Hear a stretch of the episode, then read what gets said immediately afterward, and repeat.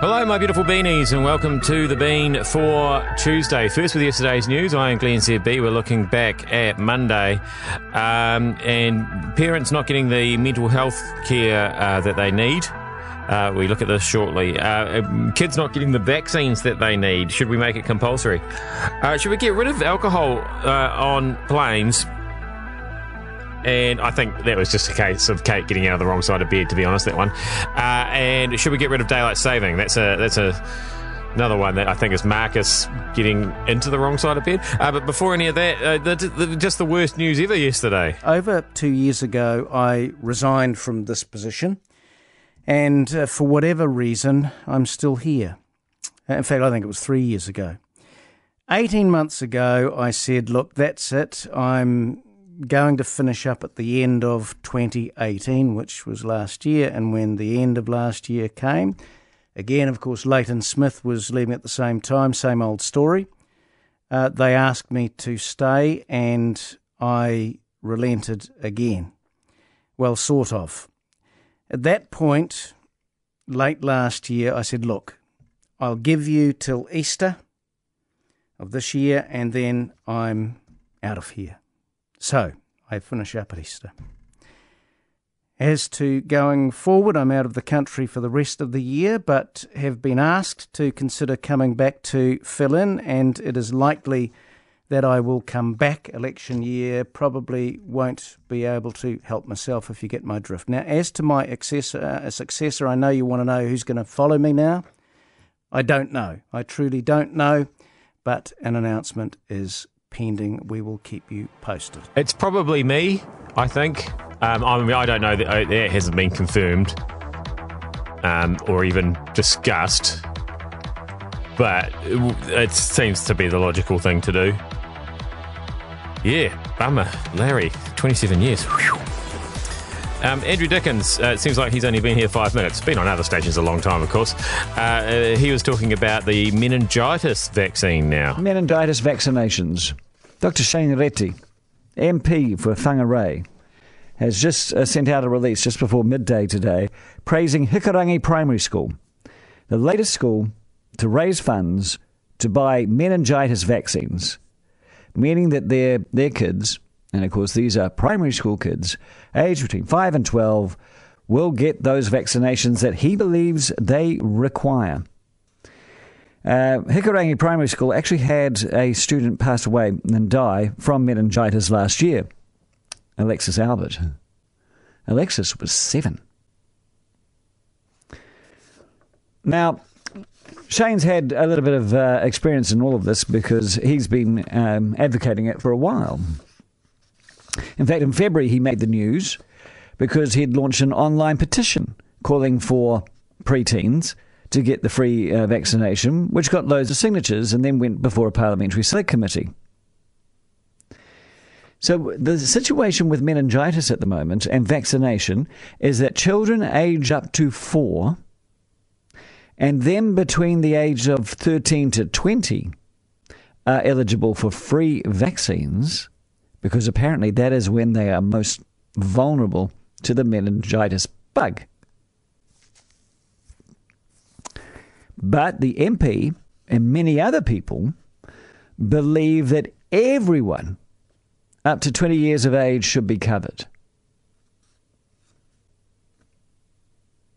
And many people believe it should be compulsory. And we know what happens when you start talking that sort of thing when it comes to vaccinations. Yeah, I'm not a fan of any compulsory anything, but at the same time, um, I'm also not a fan of kids dying of meningitis.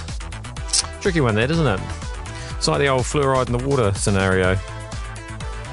This, the arguments against don't really stack up against teeth falling out of kids' mouths. But anyway, um, I've just deleted uh, my whole rundown, so I'd like to be able to tell you what. Oh, yeah, that's right. Uh, we're going to keep it on health and talk about parents' mental health. It's very difficult for mums and dads to put up their hands and say, I'm struggling. They feel that they'll be branded bad parents or that their babies will be taken from them if they say, Look, I'm not coping right now. Doesn't mean I can't cope in the future, but right now I'm struggling. Parents are supposed to be happy and grateful, not teary and resentful of the new arrival. But even when parents do say, I'm struggling, I'm not coping, they find it very, very difficult to get help. It's almost impossible to get the professional care that they and their families need.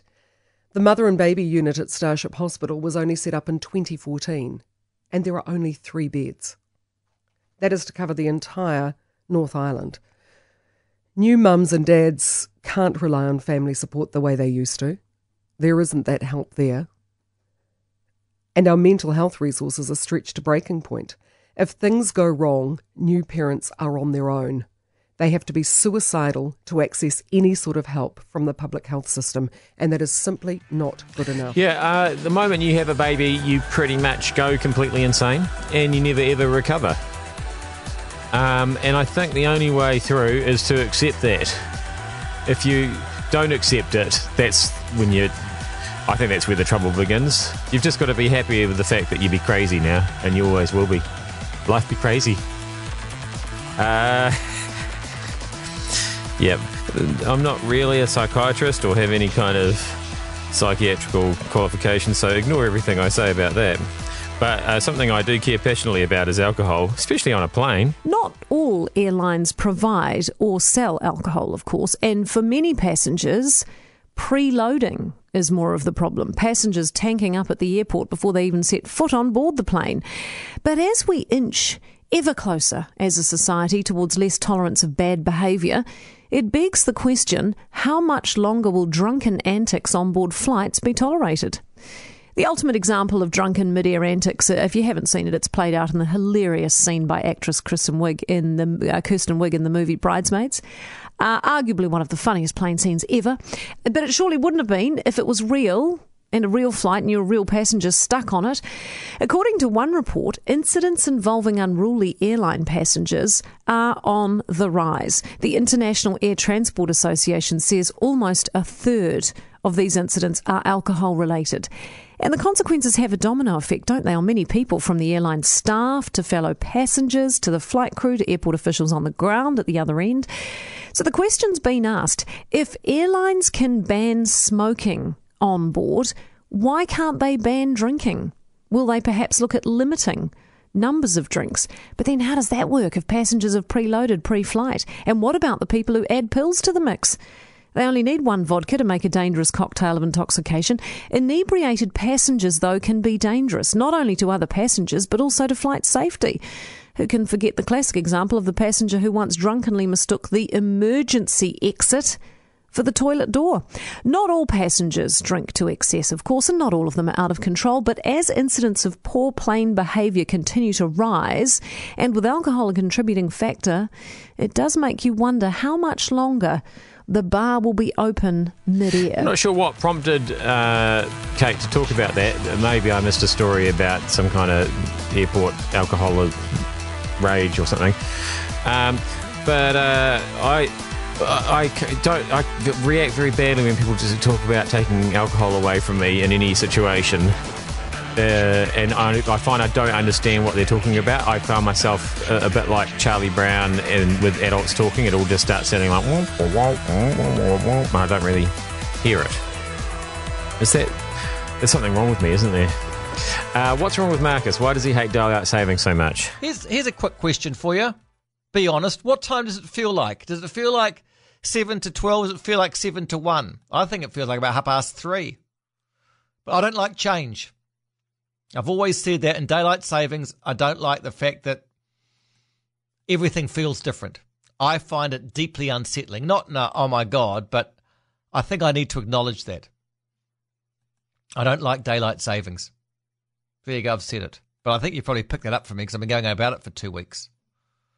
But next time we do daylight savings, we'll do the thing again to helping people change the time on their clock, on their car clocks. I wonder how Cass is going with hers. Three years on, she's probably still parked beside the road doing that. Really? I find car clocks are the easiest ones. Uh, generally, they're only 12 hour clocks. And uh, often they just have a separate hour and minute button, and you can literally just push that button until it says the right hour. It's the stove clock that's the worst because you can never remember what uh, combination of buttons it is to put it into the clock setting mode, and you end up setting an automatic baking situation for the middle of the night, and your oven comes on. Uh, and then you have to, you know, make bread in the middle of the night. I suppose then you end up with bread, so it's not all bad. Bit random today. I was out last night, Monday night. You should never go out on a Monday night. That's why. I am Glenn ZB. Uh, that has been News Talks have been for Tuesday. I will see you back here again tomorrow. I'll try and get an early night tonight. Give it together, Glenn.